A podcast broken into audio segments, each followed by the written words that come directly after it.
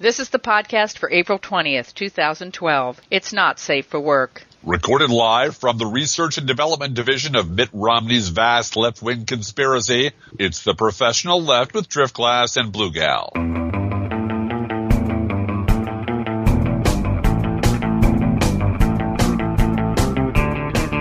Hello, everyone. Hello, people. Ha- happy, happy uh, weekend. Happy April. Happy Happy, for me, 420. I guess that's a joke.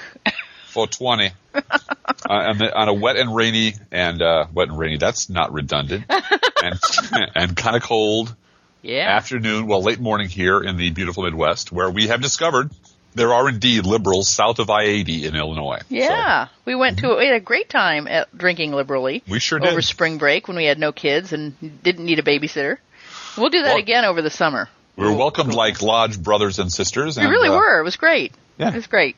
We enjoyed it. Although I loved what one person said, like bloggers can't marry other bloggers. One of you has to be a doctor. You can't afford to live as bloggers. What's wrong with you? We can't afford not to live as Don't you know that was cute. fidelity to our art and our craft and our cause? No Yes. one else can live with us. Yeah. That's the point you're Yeah. trying to make. Who else would Well- put up with us? You know, it's we we have an, an internal, almost binary code that we speak in, Yeah. and it would annoy people who. It doesn't annoy people around us, but it'd be hard to uh, communicate with a third Yeah. party. It- well, and I've noticed that. That's interesting you should say that because when I go to a shopping center or grocery store and there are couples there, restaurant, I, I don't know if you've noticed this, but the couples that will sit together do speak the same language. And that's not just French and Spanish or No. it's you have to be able to talk to the person you're with. And Yes. so, yeah, that that is interesting. I hadn't thought about that And in a long time. Well, we develop a shorthand. We really, and we have to, because long. yeah, everyone does. Yeah, yeah. and I sort of know where you're going. Not all the time, which is what makes it always, always exciting and fun. And the, and we, the thing that I, I still like, this is episode 124, and I still like doing this podcast Oh, with you yeah. because we still have just enough non-overlap area in our Venn diagram that we learn from can- each other, we and, and and we learn from our listeners, and that's where we want to go today. We had uh, a little dry spot with our correspondence coming in, and all of a sudden we've gotten tons and tons and tons of letters, Yeah. and we're really grateful. I, and I want to thank everyone who's written to us in the past two months, but. Yeah. Uh, this week has been busy, uh, both at the post office box and at our email address, and we're Yeah. very, very grateful to hear from everyone. Uh, we got an email from someone who wants to be completely anonymous. I'm just going to say that they are from the United States and from the South. And they write, Thank you, thank you, thank you for what you do. I enjoy every minute of your podcasts, and sometimes I leave them on all night as they scroll through, which you can do at our website, by the way. If you click the player, it will just play the next one backwards as you go, which some people like to do in their workrooms or whatever. It's like time travel. It is. You're traveling back in time.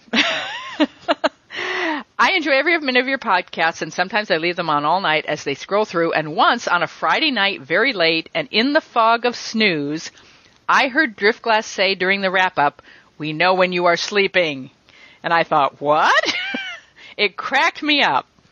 Also, I want Driftglass to know that I read A Canticle for Leibowitz in 1975 or so. Yay. I was so excited and validated to hear him announce the title. He's the only one I know of who read that book. Yeah. And Which one is a la- shame. Yeah, well, it's a good book from what I hear. I haven't read it, but Yeah. it's, it's a canonical science fiction classic. It, it is one of the ones you have to read. well, you had me order Space Merchants. I made you do it. So I I got that one, used copy of Space Merchants sitting here. So I'll be reading that. Uh, Anyway. Everybody take a drink, by the way. Continuing with the letter. And one last thing. A couple days ago, I watched Book TV on C-SPAN, where Jonathan Haidt was talking about his book, The Righteous Mind. I was intrigued and almost downloaded it to my Kindle when I realized he was wholesale acknowledging the validity of the centrist position and calling himself a centrist. And yes, that's exactly what he's doing. He talked about perceptions and predispositions and sacred issues, etc. I thought, oh man, Driftglass and Bluegal need to read this book and explain it to me. I think I need them to deconstruct this thing. and we have heard him on Bill Moyers Yeah. and a couple other places talking about his book. And I was mostly mad, just as an aside, at Bill Moyers during that interview. Yeah, for for having asking one him on, hard even. question of Yeah. this guy. He just sort of let him roll, and that that kind of disappointed me, Moyers. Yep. And a lot of people, a lot of people wrote to Bill Moyers and said, "What are you doing having this guy on?" The guy was very fast talking and smart, but I know you guys could take him on. Still, I was ambivalent about whether I should download the book until suddenly he, uh, Haidt, Jonathan Haidt, said he'd had lunch with David Brooks. Bam, that did it. And never in his discussion of his book did he address the idea that one is not entitled to their own facts. And how to remedy and reconcile the one constant, the facts, when trying to have a productive dialogue across the aisle. And as another aside, you know, the Chicago Tribune actually put up an obituary for facts this week in, Yeah. in relation to um, Allen West. Allen West and the communist thing because what? Who cares? Who cares what the facts are? Yeah. You know. Yep. He did not mention hate. Did not mention that which you guys say is the most toxic and corrupt thing in media and politics today. The fact that there is no real umpire to the facts. Of course, I did not download the book, so I don't know if Haidt ever did address the pointlessness of dialogue between groups such as the Holocaust and non-Holocaust camps, Yeah. the folks with memory and history, and the etch-a-sketcher revisionists. Oh, this reminds me. The very minute the Romney advisor used the term etch-a-sketch a few weeks ago, I thought, oh my god, he's following Driftglass. He stole Driftglass's idea. He That- did. He did. that did. wouldn't It's be the first time anybody had true. done that. Wouldn't be the tenth time. No. Regards and thanks for what you do. And thank you for that letter. We appreciate it so much. And we had a couple of good emails about this um, thing where the the person was complaining about how uh, liberals are so intolerant on Facebook and Twitter, and they Yeah. unfollow people that they disagree with. And someone wrote in and said, "Yeah, I'm really sorry. I unfollowed all those Nazi Holocaust deniers. you know that." Yeah. I'm so intolerant of the Klan, and you know it, it's true that they, there are some places where intolerance is okay. It's perfectly justified. You know. All right, you're going to read le- letter two. Thank you for that letter. We really appreciate it. Well, and, and as, as far as tolerance and forgiveness goes, this is apropos of nothing, except I happen to remember that I believe it was Cosmo de Medici who said, nowhere are we commanded to forgive our friends, Interesting. only our enemies. Yeah. So yeah, take that, liberal. take that, I don't centrist Democrats. I don't know We what don't hell have to forgive. know. Yeah. Yeah, we don't. We don't have to forgive. Uh, see, now I'm just fried. Read that letter. I don't. I'm just fried today. I'm sorry. I I know. Well, apologize. it's been, uh, I it's been a long week with a lot of physical and mental heavy Joe lifting. Lieberman. We don't have to forgive Joe Lieberman. No, he has to go. He has to go to the cornfield. All right. The second letter is from a listener who we will refer to as B, who actually used the professional left Jedi mind tricks at a public lecture. Yay! And here's what he writes. Best regards from a religious listener. I am just writing to relate a story from this afternoon that could not have been made possible without the Pro Left podcast. Yay. Excellent. I have often heard you two discuss the importance of providing a quote vocabulary to challenge right wingers and milk toast centrists alike, but until recently, I hadn't been able to flex that particular muscle. However, I was fortunate enough to attend a lecture by a particular Washington Post opinion columnist by the name of Steve Pearlstein. I had attended in hopes of learning something new, but it quickly became apparent that the subject of the speech was the same tired, polarization, bipartisanship, both sides do it claptrap that I had become violently sick of, especially since I started listening to the professional left. And that's really the reaction we're shooting for. It makes- it makes our listeners Violently Yeah. sick. Every time you hear both sides do it, you just Ah. go, blah! The only cure for that is read a little science fiction and take a drink. and back to the letter, back to B. A paraphrased example of the sort of reasoning on display was, quote, both sides have moved from attempting to win over moderates to motivating their extremist bases, leaving independents turned off by the political process. Man, blah. if I had a fucking nickel. Seriously. I could buy MSNBC or NBC and fire David Gregory. But in a stroke of luck, returning the letter, the lecture was followed by a Q&A session. And of course, I stuck up my hand. And let me tell you folks, I cannot emphasize how important that is. Take Yep. advantage of your opportunities to challenge power. And it's it's scary and it requires courage. Yes, but, you're not It's okay you're to have not- your question written on a card and read it Just read it. because And yeah, it doesn't have to be. It can be. This guy, as you'll hear, asked a very reasonable question. He didn't yeah, attack. he wasn't him, being nasty, right? He asked the right question, and that's what's important. My question to him was this. Early in your lecture, you mentioned that the past 20 years have seen striking polarization on the part of both parties. But I'm having trouble thinking of an example of the mainstream Democratic Party platform becoming more liberal in that time, with the possible exception of gay rights. Nice touch. Mm-hmm. Could you give me an example of that? Of course, as the two of you and I both know, the quote, both sides are equally extreme, unquote, lie is just that, a lie. So I took great pleasure in seeing Mr. Pearlstein search his feeble mind for a shred of evidence to prove his point. To twist the knife, after five seconds or so of him trying to think of an example, I piped up and said, I see you're having the same problem as I am. Yeah, now see, you didn't attack him. You went and said, "See, you and I are the same. We're having this problem figuring out why you're lying."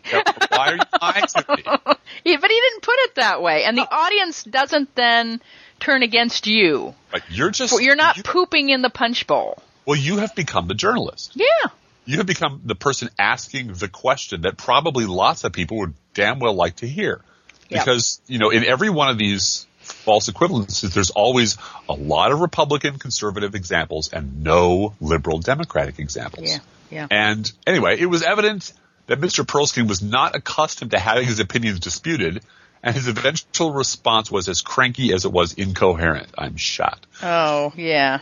Anyway, I just wanted to let you know that your podcast is helping challenge the Beltway media status quo one pissant questioner at a time. Keep up the great work. All the best, B. P.S. Mr. Pearlstein twice called Daily Kos every bit as hateful as the evangelical right.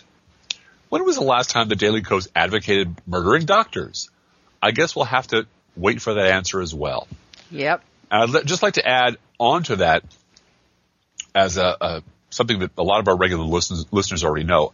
Uh, about a year and a half ago, I attended a lecture um, by David Brooks, and I filmed it, and it's available at my blog, and it's called "All the Lies That Are His Life." But this woman, it was it was a, a discussion of theology, but this woman stood up in the audience and bravely asked the question, your theology says that you should be humble and circumspect, et cetera, et cetera, et cetera. That was the subject of the entire lecture. How do you reconcile that with all of the terrible things and intolerant things and mean things and ultimately wrong things, she said in a very polite way, you wrote about liberals and people who opposed the Iraq war. How do you reconcile what you just said in the pulpit with what you wrote yourself in magazine? And she had a quote from him from Well, she- National Review. also, she, had she had one. She had one on hand. Yeah, yeah. Um, I don't know that she read it. I don't recall if she read it, but she. But I know what the quotes are. I have them on my blog. They're they're famous. They're extensive. He he basically got his New York Times job by being a complete out and out war pimp and excoriating liberals, Ed Asner, and the rest of us who don the jewels of of nuance and dance around in our liberal enclaves and pretend that, that this isn't a problem. He got his job on the New York Times by being a war pimp, by using his, his weekly standard magazine where he wrote elbow to elbow with Bloody Bill Kristol for years. And he got his promotion based on his lies. And she stood up and said, you said all these terrible things about liberals, but you just said that's a bad thing to do. How do you reconcile that? And his answer was, I don't believe I ever wrote any such thing. Wow. And he lied. He stood in the pulpit of a goddamn church talking about theology and he lied. And everyone in the audience knew he was Yes, lying. yes. There was no follow-up question. He, and then he branched into a discussion about what he really thinks about Iraq. Well, and the Middle East, and he said, uh, "I've been all over the Middle East." Well, I haven't been to Iraq. And And then he lied about what he'd said. And then he lied. He said, well, you know, it was a good idea, but it was poorly executed. And by the way, liberals make mistakes too, because he has to always return to the great lie of centrism. So he left Iraq quickly behind, as almost everyone who's a complete fucking liar does. And said, well, you know, liberals said that the stimulus would work, and that didn't work, so everybody makes mistakes, which was also a series of smaller lies. Yeah. So there are occasional public opportunities to ask them questions, this hard question, and I really appreciate that um, reader, writer, questioner B did this, and thank you very much for. And I love the way the way uh, B ended his letter of saying, "We're challenging the Beltway media status quo, one pissant questioner at a time." Mm-hmm. I've been reading this week uh, a book about knitting and spirituality, and it talks about the small act done repeatedly over time makes a difference. And when, when you're knitting stitches, it takes a lot of stitches to make a sweater. You got to do them one at a time. When you're asking one pissant questioner at a time, doing that over time, over and over again, and the Beltway media recognizing that there are people out there who will call them on it. One at a time, one at a time, and just that small act done over time will make a difference. And it, it's also a matter of, and this is something I have a problem with myself, because I like to use lots of words. Why use five words when twelve will do? Um, but I, that's the writer in me. But paring your message down. Um, those of us who lived through the the Bush years, who were paying attention during the Bush years, who were on the liberal side, who were on the anti-war side during the Bush years, remember how common Beltway wisdom was. Those crazy, smelly, dirty, America-hating liberals who who hate soldiers, want us to lose, want our country sold out they kept repeating the same loud lies over and over and over again. Um, none of which we'd ever said, none of which we ever intended, none of which we uh, were rightly imputed to us. But they controlled the media. Michelle Malkin was on fucking television. These people were were on. These people were part and parcel of the mainstream media war delivery package. And yet, down in the trenches, way out on the fringes, or whatever, whatever metaphor you choose, we just kept repeating, look at the facts, look at what they said, look at just sh- ignore the noise, ignore what Limbaugh is saying, ignore what David Brooks is saying, ignore what Andrew Sullivan is saying. Look at the facts and judge for yourself. And we kept paring our message down and down and down to a finer and finer point until we could repeat it in one sentence at the drop of a hat under any circumstances. All the while reality was nibbling away at the great lie of Iraq from the other side. And eventually, the whole thing came crashing down. Now, nobody in the media other than um, John Heilemann, as far as I know, ever acknowledged that liberals were right about Iraq. They just pretended the whole thing never happened, like the whole Bush administration. They just pretended it never existed. And they moved on to the next set of lies. But staying at it and just persistently pushing on the same point over and over again. Centrism is a lie. Show me evidence that one side is exactly the same as the other. Show me the Democratic slash liberal examples that counterbalance the Republican slash conservative examples, and then we'll have a conversation. But if you can't prove it, you're a liar. Yep. Anyway, moving on. Moving on, we have a few news items that might have missed, skipped your attention this week, Mm-hmm. and I wanted to talk particularly about Newt Gingrich. Who? Newt Gingrich got so desperate for dollars this past week that he sold his mailing list. Yeah. And a lot of people do this. Hillary Clinton did it. Uh, usually, you know, it's sold in a way that is uh, not offensive to the list itself for the most part. You would sell your mailing list to someone who uh, already agreed with you on lots and lots of issues. And usually, when things are filtered correctly, people don't object to receiving mail from similar organizations because you know you're you don't object to that. Um, we are not going to get into privacy and technology because that will take three and a half hours. You're right. But I did want to talk about this list rental thing in terms of how much money is in it. Yeah.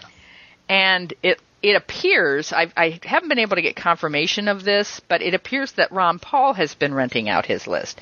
Uh, a couple of years ago, he claimed the only person he gave his list to was Rand Paul. But there was a person um, who calls himself a reasonable libertarian uh, who complained on his Tumblr blog that he was starting to receive mail he believes based on the fact that he gave Ron Paul money. And the letter that he received from someone that he believes uh, got his address, got his email address from Ron Paul, is the Public Advocate of the United States. That's the name of the organization. Who wrote him and said, Dear pro family American, the radical homosexuals infiltrating the United States Congress have a plan. Yes, they do. And, you know, this is. This Uh, goes no, back to communists too. I I was going to say, are, are these the are these homosexuals also communists? Communists? separate groups, or there's some overlap? Well, I- there's a lot of overlap apparently, because here's the rest of the letter. The, the plan of the radical homosexuals infiltrating the United States Congress is indoctrinate an entire generation of American children with pro-homosexual propaganda and eliminate traditional values from American society. I mean, this Wow. letter could have been written in 1947. they're onto us, Easily. They're they're totally onto us. Their ultimate dream is to create a new America based on sexual promiscuity, in which the values you and I cherish are long forgotten. Mm-hmm. I hate to admit it, but if they pass the deceptively named Student Non-Discrimination Act, that's exactly what they'll do. Better named the Homosexual Classrooms Act. its chief advocate in Congress is Representative Jared Polis, himself an open hex- homosexual Open. He's and an open radical activist. Uh-huh. And it's Possibly a communist as dangerously well. close. it's danger. Oh, he is. He is on the list. Yeah. He's on the list of the Progressive House Caucus. So yeah. Well, communist. Huh? There you go. that interview Mm-hmm. between, uh, go ahead and, t- and tell the representative. I, he, I blocked out his name, Allen West. I just Yeah. Mm-hmm. block out his name. And Soledad O'Brien, who wanted him to name names. Not Adam West, mind you. No, no. Allen West. West. Allen West. Mhm. And, well, call it whatever you want, was his answer. It's like, Yeah. no, you called them communists. You said- well, communists, progressives, socialists, it's all the same thing. They're all the same thing. Progressives are the same as fascists are the same as communists, and that. And, that's why he peop- has raised more money than any other congressman for his reelection campaign Yeah. in Because that's what the drooling, ignorant pig people want to hear. Yep. And the only flaw in our media really is that you are not allowed to just open-handed slap someone who says that Yep. and call them a fucking asshole, lying douchebag to their face. well, that'll face. just raise more money for them if you did that. That's fine. So, you Ra- know, but it's all it's it's more money being drained out of the pockets of of inbred crackers, and that's fine. Well, and and the person who wrote this was complaining about getting this anti-homosexual agenda letter Yeah. based on having given money to Ron Paul. Ron Paul is going to have a really hard time filtering email lists to get the 420 people and the radical anti-abortion, anti-homosexual people who are all under his big umbrella. yeah. You know, Yep. if you if you want to filter that email, you're gonna you're definitely going to anger one side or the other. So he said, getting emails like this makes me far less likely to send more money to the Paul campaign. I suspect I'm not the only one who feels this way. I don't know how much money Mr. Dr. Paul got by selling his email list, and again, I don't have any confirmation that he did that. I'm just Well- reading this email, reading this post. But I'm pretty sure it wasn't worth it. And my answer to that is, oh yes, it was, Oh, yeah. because it's big bucks. Oh yeah. It's big, big bucks. So Well, and this is part of the reason. One, one of the things my late um, stepfather used to do, because he was on, he mailed away for a lot of things. Was, Oh yeah, he change his name every time he, he sent out a new Yep. request. Different middle initial or Different middle initial, different yeah, first name, yeah, different yeah. title, um, totally different name. He sent he, and these were all legitimate. I Mm-hmm. mean, he sent offers the stuff that interested him, but he always he shifted his alias Yep, and it kept a record of it, right? So that he'd know. and kept track of what was coming back from where. Yep. Um, and secondly, this is one of the reasons why I, back when Barack Obama was running for president, I did have, I just, I still had a regular job That was the last time I had a regular job. Um, and I, I had a little money in my pocket. And, but I was very careful to, to contribute to the Obama campaign through cash donations only. I didn't give millions of dollars. I never, I, I will never see that amount of money in my life. I, but I went to poetry slams, public readings, public rallies, and things like that where they passed the hat. And I was more than willing to support my candidate. And I, I did write checks to people who were out of state where that wasn't an option. But I really didn't want to go on anybody's mailing list. Yeah. Yeah. And I, I and I know that you can look up contribution and donation records for people, and that's perfectly fine. And I, it's not that I'm ashamed of it; it's that I really, really don't want my information sold, whether it's my DNA record, which is data, or my mailing address, or my preferences. I value my privacy, and and it, the erosion of privacy. See how I'm sneaking this in? the erosion of privacy by the sales of per, of your personal data, whether it's a swab taken from a soldier's mouth so that they can identify his remains using DNA. That's great when you're 18, but when you're, when you're 40 and that information is sold to an insurance company, not so good.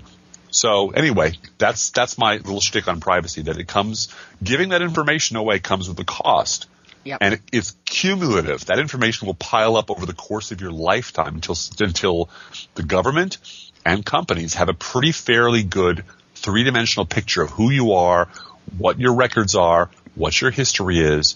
That will be available for a price to all your future employers. to your It's a huge risk to take. I mean, I finally at 45 or so said to myself, look, I don't ever want a job where me being a liberal is a problem. yeah. So I stopped worrying about it. That Yeah. cost me something, I'm sure, in terms Yep. of future employment prospects, but I got to the point where I just went, look, if my being against Bush is a problem for an employer, I don't want to work for that employer. Yep. So I and I deeply respect people who are trying to keep their jobs by keeping their politics quiet. I just can't do it anymore. So I Well, just this is said, and this "That's is part and that's and you, this is where you and I our Venn diagrams part because Yes, I I right. had a job I had a very uh, very uh, demanding but rewarding job that paid my bills and a little bit more than that um, in an organization that you would ordinarily think would not be intolerant of liberal ideas but it was it was a place where one phone call from someone who had clout but didn't like you mm-hmm. could cost you your job. And I'm not kidding. That's exactly how this organization works and worked. And I didn't want to lose my job. And I knew that there were people I worked with who despised me mm-hmm. and who had friends. And one or two phone calls from that person to one or two people in the machinery of the organization would have absolutely gotten me fired. Yep. So and I respect people who have that challenge hanging over their heads. Yep. Um, getting back Anyway. to the homosexual agenda, Yes, that's a good segue. the radical homosexual agenda, Yes, not just the regular taking over nice America. agenda, which is about neatness and you know good fashion and We're not we're not going to talk too much about the Secret Service scandal. Um, no, no. But Tony Perkins said it was caused by open homosexuality. Yeah, that's well. That's why we have that you know open homosexual and liquor law in, in Illinois. you can drive a car with closed homosexuality and still, but you can't have it on the passenger side and it can't be open. Well, he said, you know, this is the problem is that uh, if the reason that we had prostitutes uh, on the president's Secret Service detail Yeah, is because we, you know, you have a total breakdown and you can't pick and choose being right or wrong. yeah, or so- being restrained yeah. apparently because the, the, they were buying lady prostitutes. Lady prostitutes only, as far as I could tell. Yeah, it was, but but open homosexuality is, you know, the problem for everything, and and communism. And we're For- really getting back to paranoid politics. Uh, there has to be some conspiracy against America. everything from from earthquakes to weather to Secret Service agents not able to keep their dick in their pants all has to do with the gays and the communists. Yeah, yeah, And, if the, if that if you know someone who that makes sense to, then you know a conservative. Yep. And, and it, it really boils down to, I think, that that dichotomy between fear and love. There that there are people that say there are only two emotions in the whole universe, fear and love, and everything else spills out from those two. Uh huh. And if your politics is based on fear and getting people to listen to you is based on fear. And let's make you afraid and then we can get you to do what we want you to do. Uh-huh. And it's failing because more and more gays are coming out being normal people Uh-huh. that you just know in your neighborhood and in your church and in your Oh. schools and oh, They're normal and boring people just like me. yeah. Oh. Just like the black folks were a generation ago. We oh, they're need, not we scary need to or get aliens. there with They're- liberals too. And have- I'm doing that a lot in church now and saying, you know, I'm one of those evil liberals you've heard about and Yeah. I send my kids to school and we do homework and we serve macaroni and cheese and do all the stuff that you know, I'm trying to raise my kids to be good people. well, th- um, And all of a sudden it's like, "Oh, she's a liberal?" yeah, How and there, and let me see if I can find a way to be afraid of her. yeah. No, she's Oh, she not scary. Comes to church and does stuff and volunteers and That's because you've never seen her knit. She's terrifying. When she Oh my god. Um, there's a there's a science fiction writer who's not Robert Heinlein. Actually, he's one of Heinlein's fans. He was once called the new Robert Heinlein. Spider Robinson, a, a hell of a good writer, wrote a lot of the stuff I really liked, and uh, lives in Canada. And uh, uh, if you've never read Spider Robinson, go look up Stardance. That still holds up pretty well. He's a good writer. But he had he he wrote he in the 70s and early 80s. He was part of that school of still writing very humane, hopeful, upbeat science fiction. Good hard science, but it wasn't dystopian disaster, which is what took the genre over and really drove me out of it. I'm, I'm not interested in reading any more about the future being a fucking hellhole. Um, but he had this lovely theory that has directly to do with love and hate, which is the law of conservation of pain, which is you. There's a certain quantity of emotional energy, and you and and it's conserved. You can't get rid of it. Um, and his his story involved time travel and and trying to change the past. And he's and he discovered, at least in the story, that pain can't you you can't get rid of that emotional energy, but you can convert it to joy. Mm-hmm. That mm-hmm. there's a certain constant amount of emotional energy in the world, and where you direct it. And if you're around people who always want you to be afraid, who always want you to, to side with them, that those people are dangerous and they're out to destroy you. And there's no evidence of that. I should say that there really are bad people and they really do want to hurt you and they're, they really do c- congregate under this one banner called conservatism. But if your friends just mindlessly repeat that you should hate and fear gays just because they're gay, you should hate and fear black people, you should hate and fear liberals, then you really need to get away from those people because they're they're just a vortex of rage and paranoia, and down that black hole you do not want to go. But let me ask you something, Driftglass. What about? I, I have felt this week as though between the Obama camp and the Romney camp, there is an outraged tennis ball that's just being knocked from one side of the net to the other. And I'm outraged about this, or now that now it's the dog food, now it's the cookie, now it's the Yeah, you know, and it it's well, it's the silly season. It's it is, but it's it's also just it's just draining. It's and well, well, this and- is. I, I, I absolutely agree with you.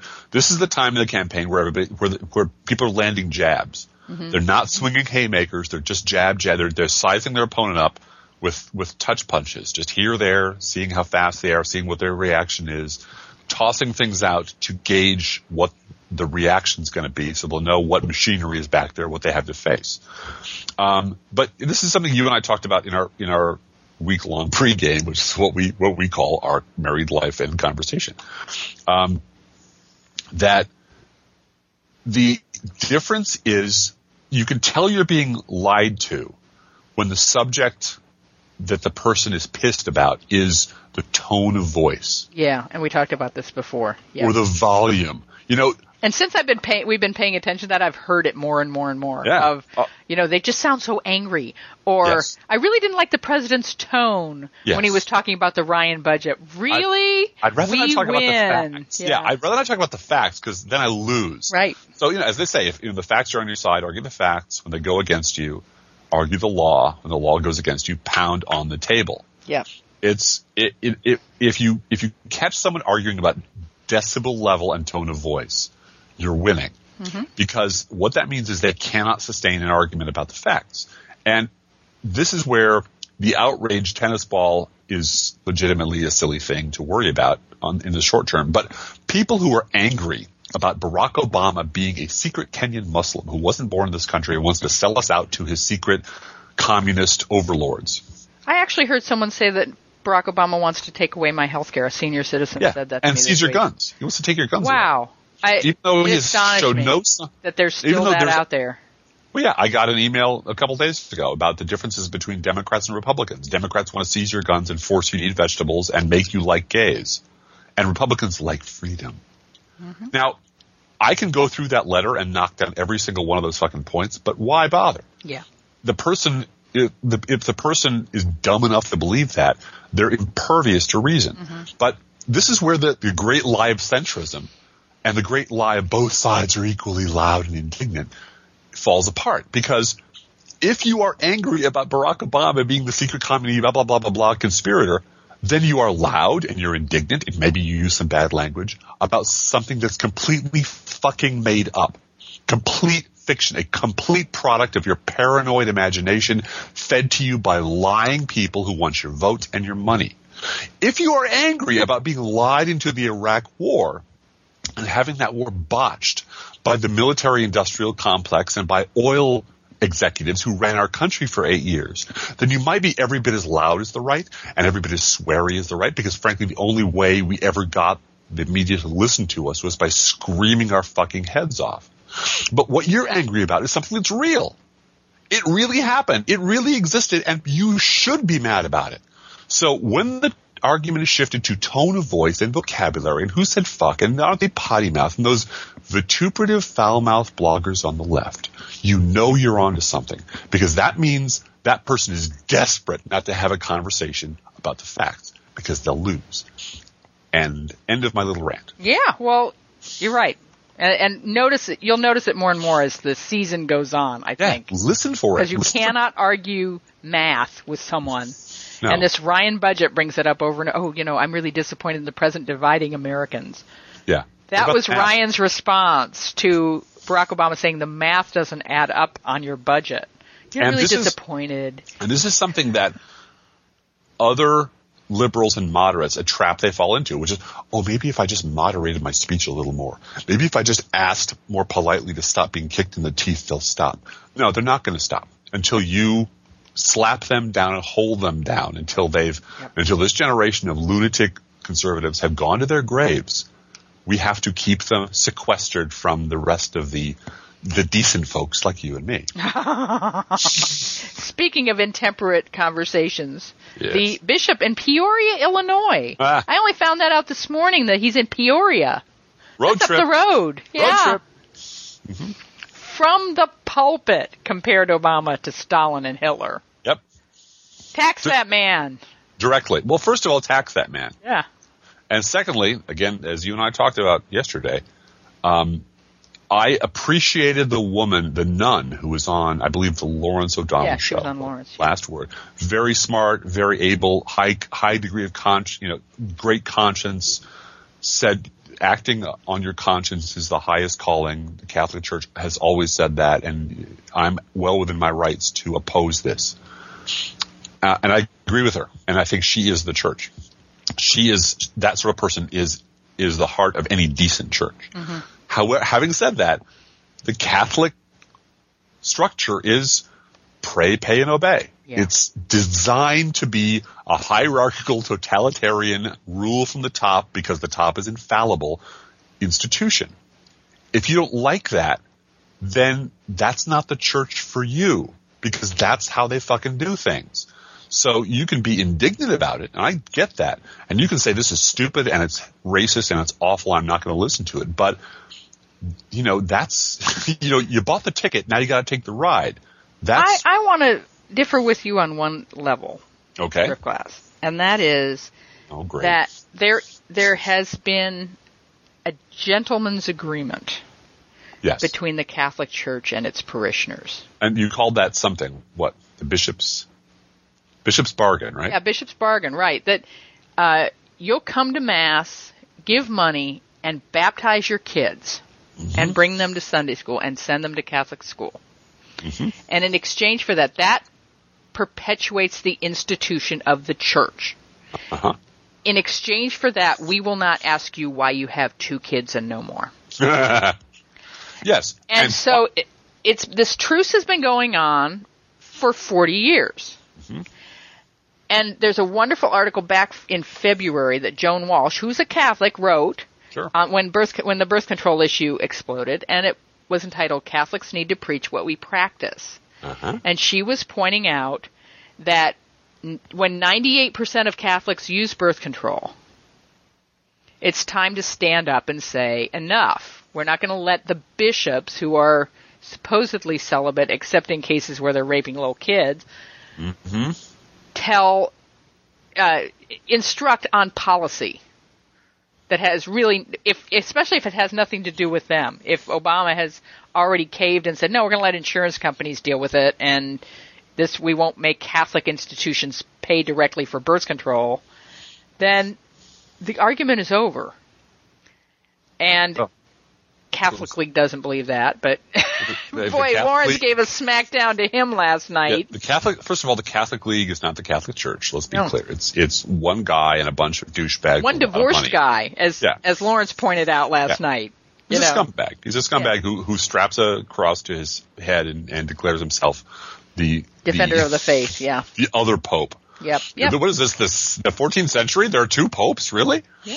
Um, but secondly, I believe what you're saying is, I'm going to be a little bit wry now, is it still moves, which is what Galileo said Mm-hmm. when he was forced to recant. And 400 years later, the Catholic Church apologized and said it was wrong. Yeah. I'm, I, I agree with Joan Walsh. And if she wants to wait 250 years for the Catholic Church to finally fucking get around to this, that's great. But Well, but there is already rebellion going on. You know, the the, Oh, yeah. the priests in Seattle who are standing up to their bishop and saying, "No, we're not going to go politic Mm-hmm. against gay marriage from the pulpit, even though you mean, told us to." And they've had standing ovations in their churches. Oh, I for doing that. that.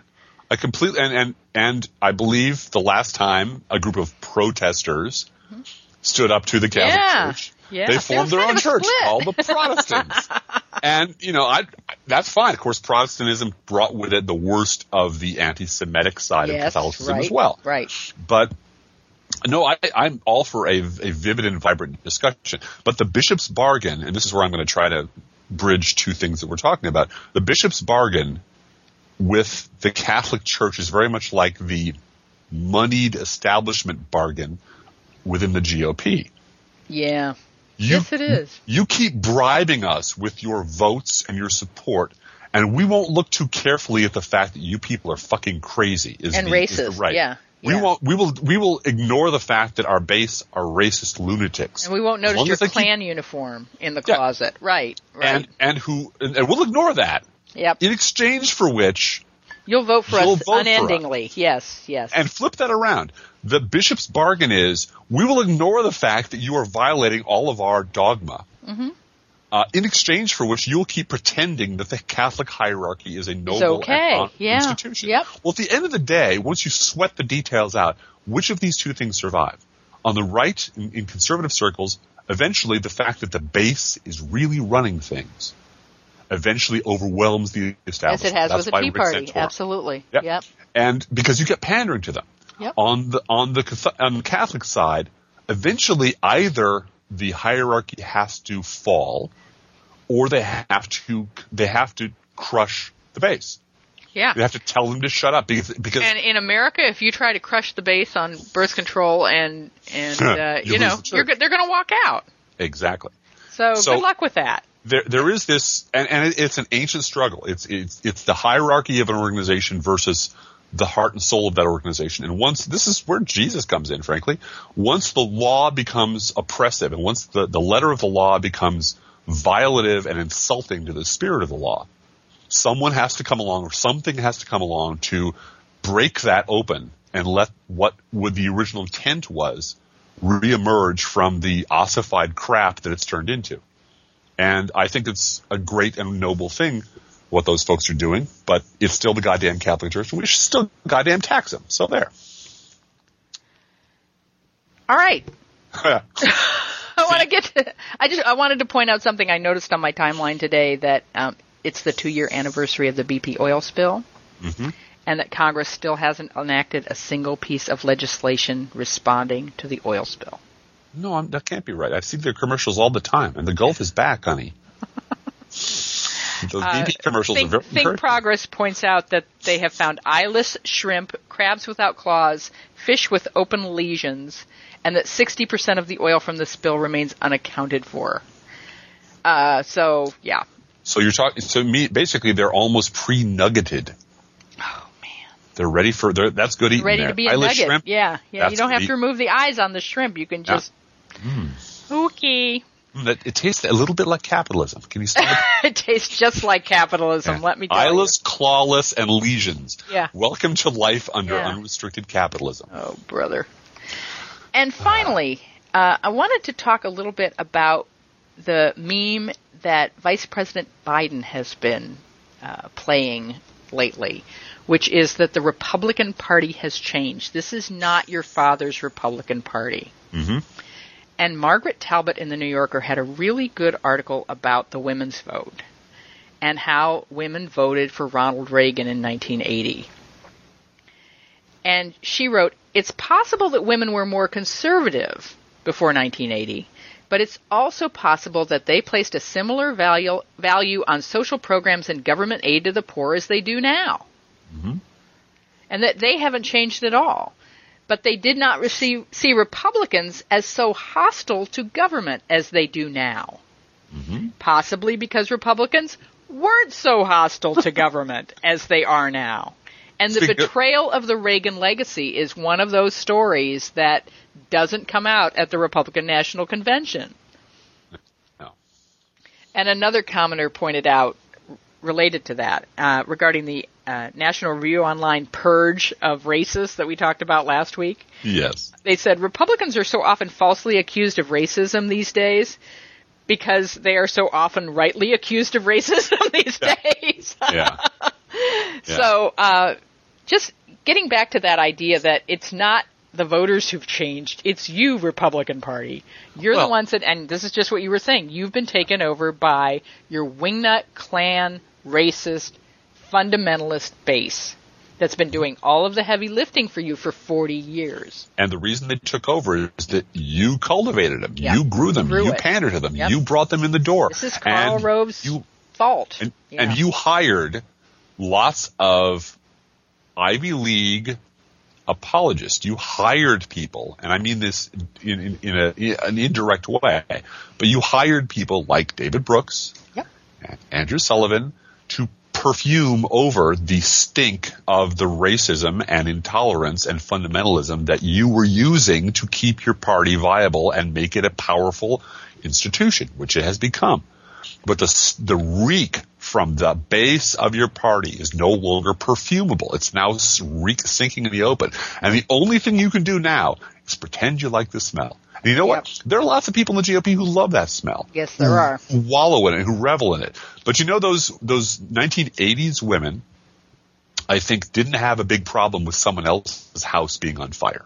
Now their house Their is house on is on fire, exactly. Now the the their birth control is them. being questioned, and their sexuality is being questioned. What? And their rights are being questioned. I never and their right to equal that. pay for equal work is being questioned. And I can go on and on and on. And they, speaking as one of the women voters out there, we Mm-hmm. don't forget. No, and, it's almost like they Scott never. Walker voting against equal pay for equal work is so draconian. We're not going to forget that. And, Unfortunately, I don't think the Democratic Party is going to let anyone forget that. go you know go rent Fantasia and watch The Sorcerer's Apprentice. Mm-hmm, You know this was this has been coming for decades. Yep. And there has been a group of people who told you this was going to happen. You told us to shut up and, and be quiet and that we were crazy and we were fringe lunatics. And you know what? Once again, the liberals are right and you were wrong. So, nah, Our, nah, our nah. friend Rick Perlstein, who is Yeah. no relation to Steve Pearlstein at the Mm-hmm. at WAPO, uh, Rick Perlstein wrote something that caught my eye this week. Actually, I think it was John Purr who sent it to me on email. And this quote is great. Someone asked a politician about the idea that rugged individualism was the key to America's success. And we're certainly hearing a lot of that these days. yeah. This politician snapped back, rugged individualism is nothing but a political banner to cover up greed. Yep. Who was that, That was politician? that was not one of the progressive caucus communists who said that. that was George Romney. Yeah. And I think we could have a whole podcast dissecting the relationship between Mitt Romney and his dad. It's so bizarre. Well, it's it is in its own weird way, I suppose, slightly reminiscent of George W. And Well, George that's what we've been noticing this week with uh, Chris Matthews had something on about George H.W. Bush basically adopting Bill Clinton as his kid. Yeah. And to me, that's just so perfect and so hilarious because there's a technocrat Yeah. in Bill Clinton looking at the pieces of how government works mm-hmm. and somebody who benefited from that so much in George H.W. Bush. I mean, I don't uh-huh. I don't have a lot of respect for George H.W. Bush. I I wish his son had been more like him. I'm sorry to say that. But, uh-huh. you know, George H.W. Bush lied a lot to the American people Yeah, he did. Oh, he and did. and uh, there is no forgiveness for that without repentance. But the this relationship that the older Bush has with Clinton of being able to discuss things in practical ways, because one of the problems that one of the, one of the real anguished feelings that George H. W. Bush had when his son started talking about war with Iraq was.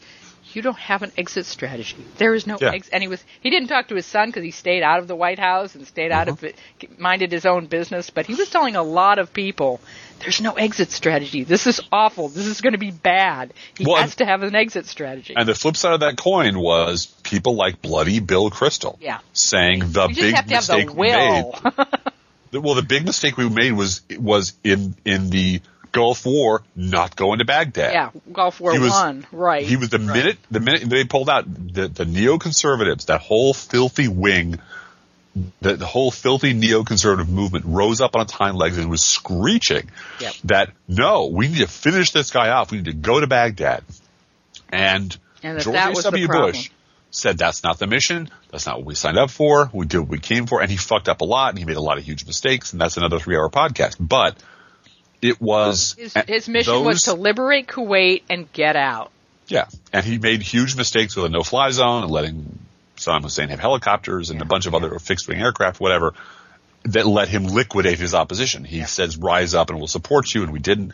Anyway, that, again, that's a three-hour podcast. But the short version is the entire project for a new American century, neoconservative, Kagan boys, Kristol, and the rest of them Yeah.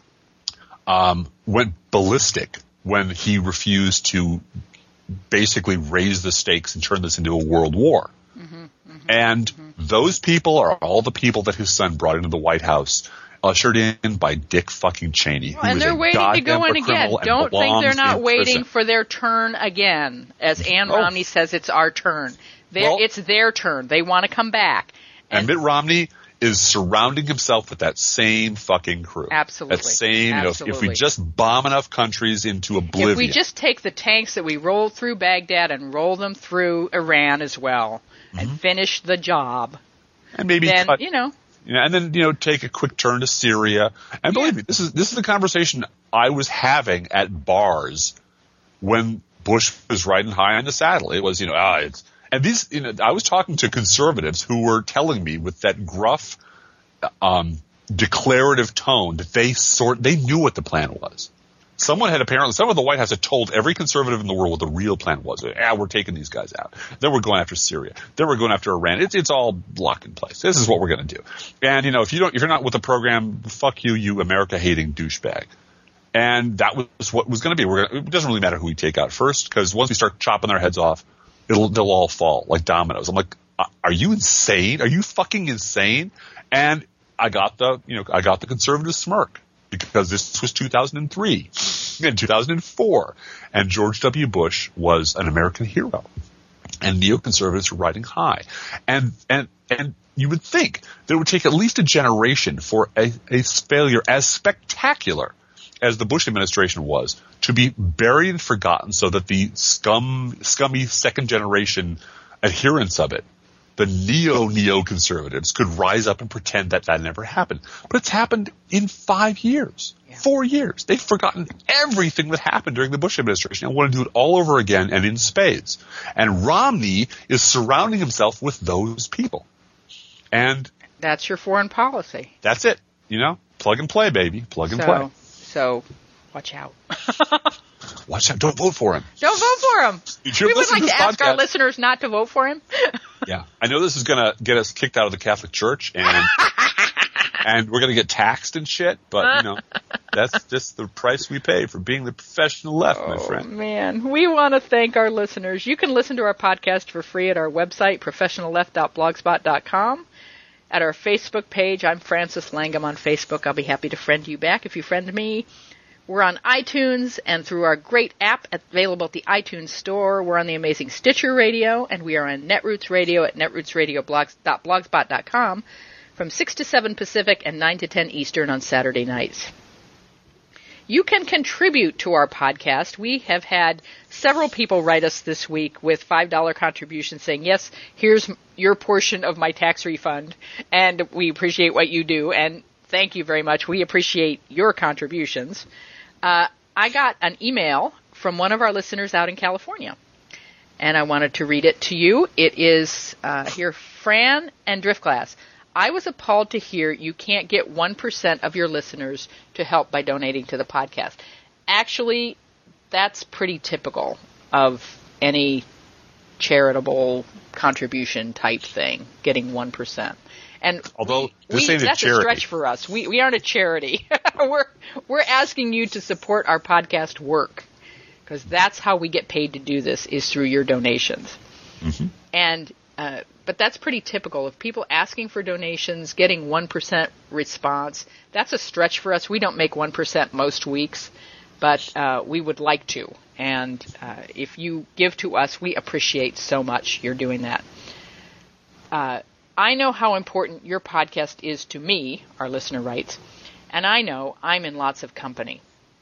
I collect Social Security Disability and SSI. Fortunately, my fiance has a good job and puts up with me. And I have the best health care in the world. It's called MediMedi. It's Medicare and Medi-Cal, which is California Medicaid. Anyone can get on this plan. All you have to do is lose everything and then get really sick. Hey. wow. Hey. What a deal. Uh huh. Oh, I am sorry that that's happened to you, uh, to our correspondent. But I digress. The one thing I really need that isn't covered is therapy. And that is where the Professional Left podcast comes in. I'm not even kidding. Rather than pay for some psych student in a sliding scale facility who may never get me, I will help you guys the little bit I can from time to time. Because nothing is more important than my sanity. well, good for you. Yeah. And you keep me from falling into the black hole of cynicism. Oh, I'm so glad we do that for you. And thank you. You can write us anytime at proleftpodcast at gmail.com. That goes to both of us.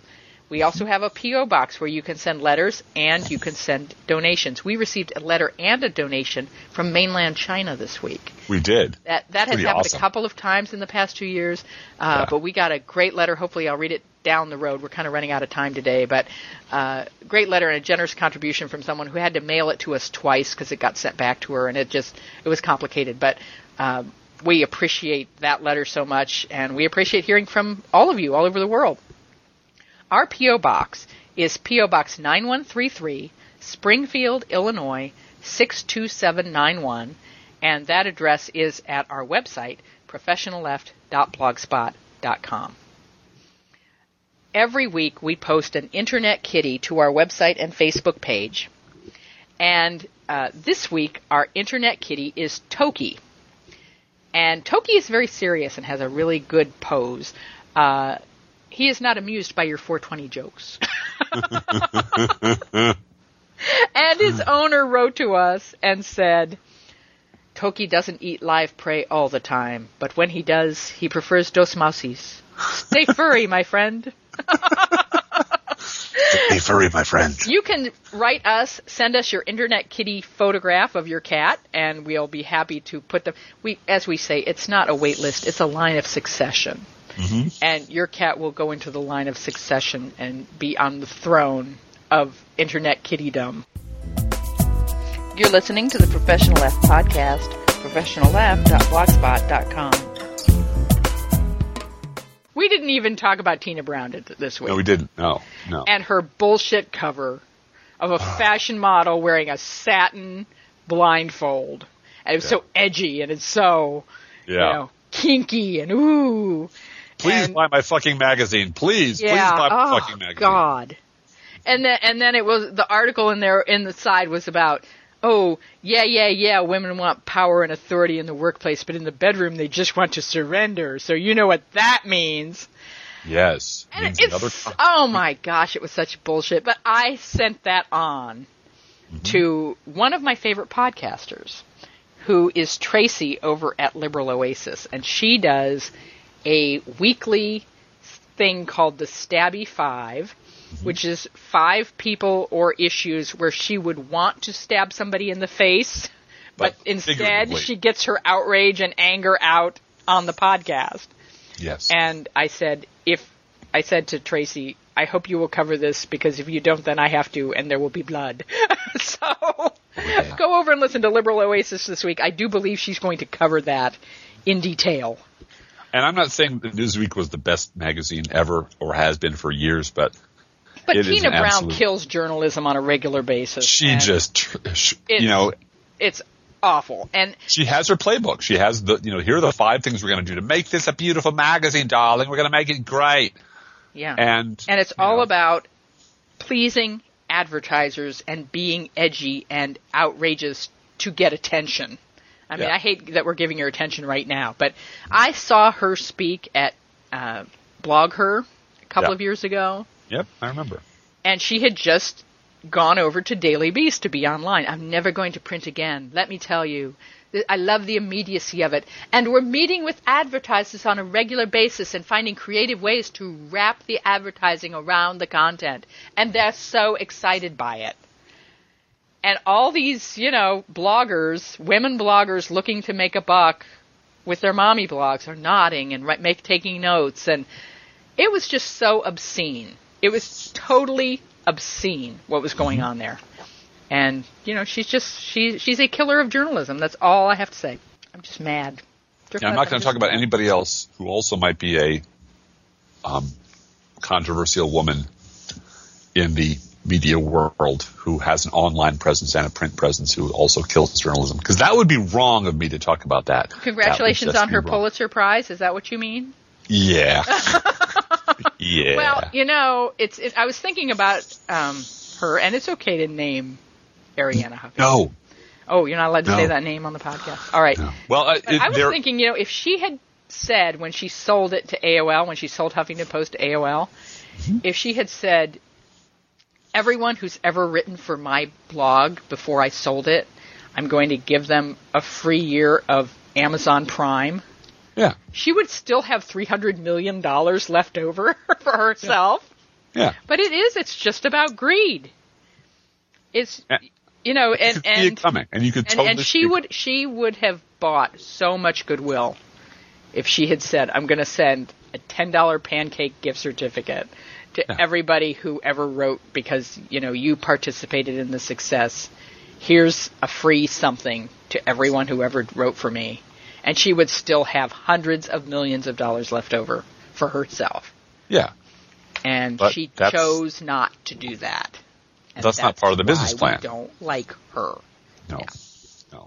And I, like Walmart, there was great technical innovation in what was done, but it was done for such a uh, really deplorable and nakedly capitalist. Mm-hmm. It was it was a market. Oh, look, the winds are the winds have now shifted in this direction. Yep. I can here's how I can capitalize on that and t- and sail my career on and up a little bit further. And now that I'm done with you, I'm done with you. Thank you for making me rich. Goodbye. Fuck you. Yep. And that's And just she didn't. She didn't even give any money to Lindsay Lohan's nipple, no, which really which really made her career. it totally yeah. set her apart. You know, you can wrap ads around that nipple. Yes, you can. That nipple. We call it areola advertising, and it's it's the way. you- Fabulous. Don't don't let Tina Brown hear that. No, That would be no, just- really bad. I have an idea. Hey, Don't- Driftglass. Tina Brown was- hey, hey, Driftglass. yeah.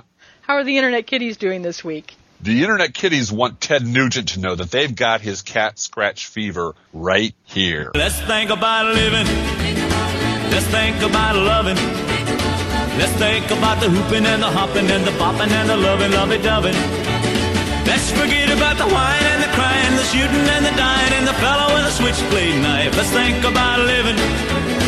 Let's think about life. This podcast is recorded under a Creative Commons license. Copyright 2012. Driftglass Blue Gal Podcast. He does not eat live prey all the time, but when he does, he prefers dos mouses. Stay furry, my friend.